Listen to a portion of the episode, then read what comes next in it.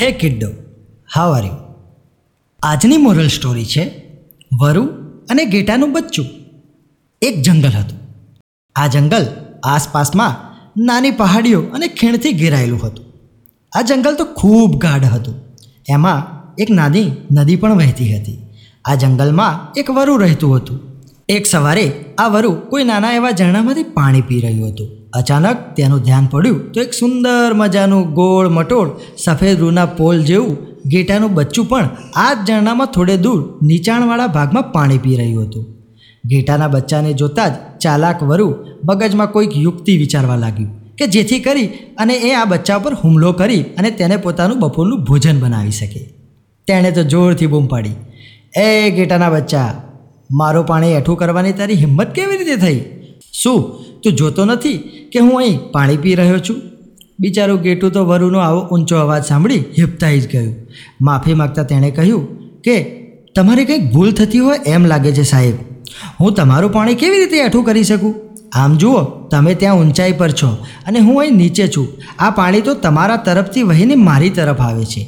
વરુ સમજી ગયું કે આ ઘેટાનું બચ્ચું કંઈ એમ જ બોળવી શકાય તેવું મૂર્ખ નથી. હવે તેણે નવી યુક્તિ વિચારવાનું શરૂ કર્યું.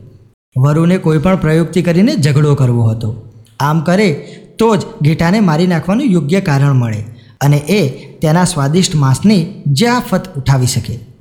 વરુ બોલ્યું, તને યાદ છે? હજી એક વર્ષ પહેલાં જ તે મને કેટ કેટલી ધમકીઓ આપેલી અને મારે માટે કેટલા અપશબ્દો ઉચ્ચારેલા.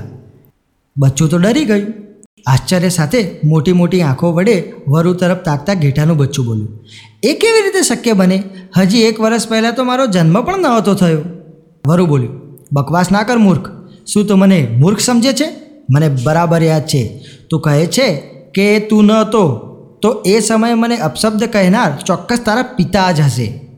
ડરનો માર્યું, થરથર ધ્રુજતું ઘેટાનું ભોળું બચ્ચું વિનંતી કરતાં બોલ્યું, ઓહો તો તો મારા પિતાના આવા ગેરવર્તન બદલ હું દિલગીર છું. બાકી બહુમાં બહુ તો હું તમારી માફી માગી શકું. એનાથી વધારે તો અત્યારે હું શું કરું?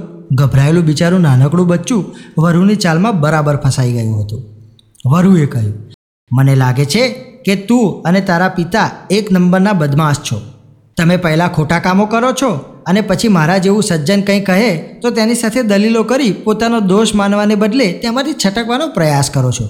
મને લાગે છે કે તારા અને તારા પરિવાર જેવા દુષ્ટોને મારે પાઠ ભણાવવો પડશે. બિચારું ગીટાનું બચ્ચું વરુની આ લવારી સાંભળી દંગ રહી ગયું. અને શું થઈ રહ્યું છે એ વિશે કંઈ સમજે એ પહેલાં જ ધૂર્ત વરુ તેના પર ઝાપટ્યું અને એક જ વારમાં એ નાનકડા ભોળા ભટાક બચ્ચાનો કોળિયો કરી ગયો. Moral of the story. પંચતંત્રની આ વાર્તા આપણને શીખવે છે કે સમાજમાં દુષ્ટ વ્યક્તિઓ કોઈને પરેશાન કરવા માટે કોઈને કોઈ કારણ શોધી જ લે છે. જો એમને કોઈ કારણ નહીં મળે, તો એ કારણ ઊભું કરી લેશે. પરંતુ એક વખત એ કોઈને સતાવવાનું નક્કી કરી લે, પછી તો એ વ્યક્તિને ભગવાન જ બચાવે. એટલે આવા અનિષ્ટ પાત્રોથી દૂર રહેવું એ જ આપણી સેહત માટે ફાયદાકારક છે. મિત્રો, મજા આવીને આવી જ વાર્તાઓ સાંભળવા માટે અમારી સાથે જોડાયેલા રહો. Stay tuned by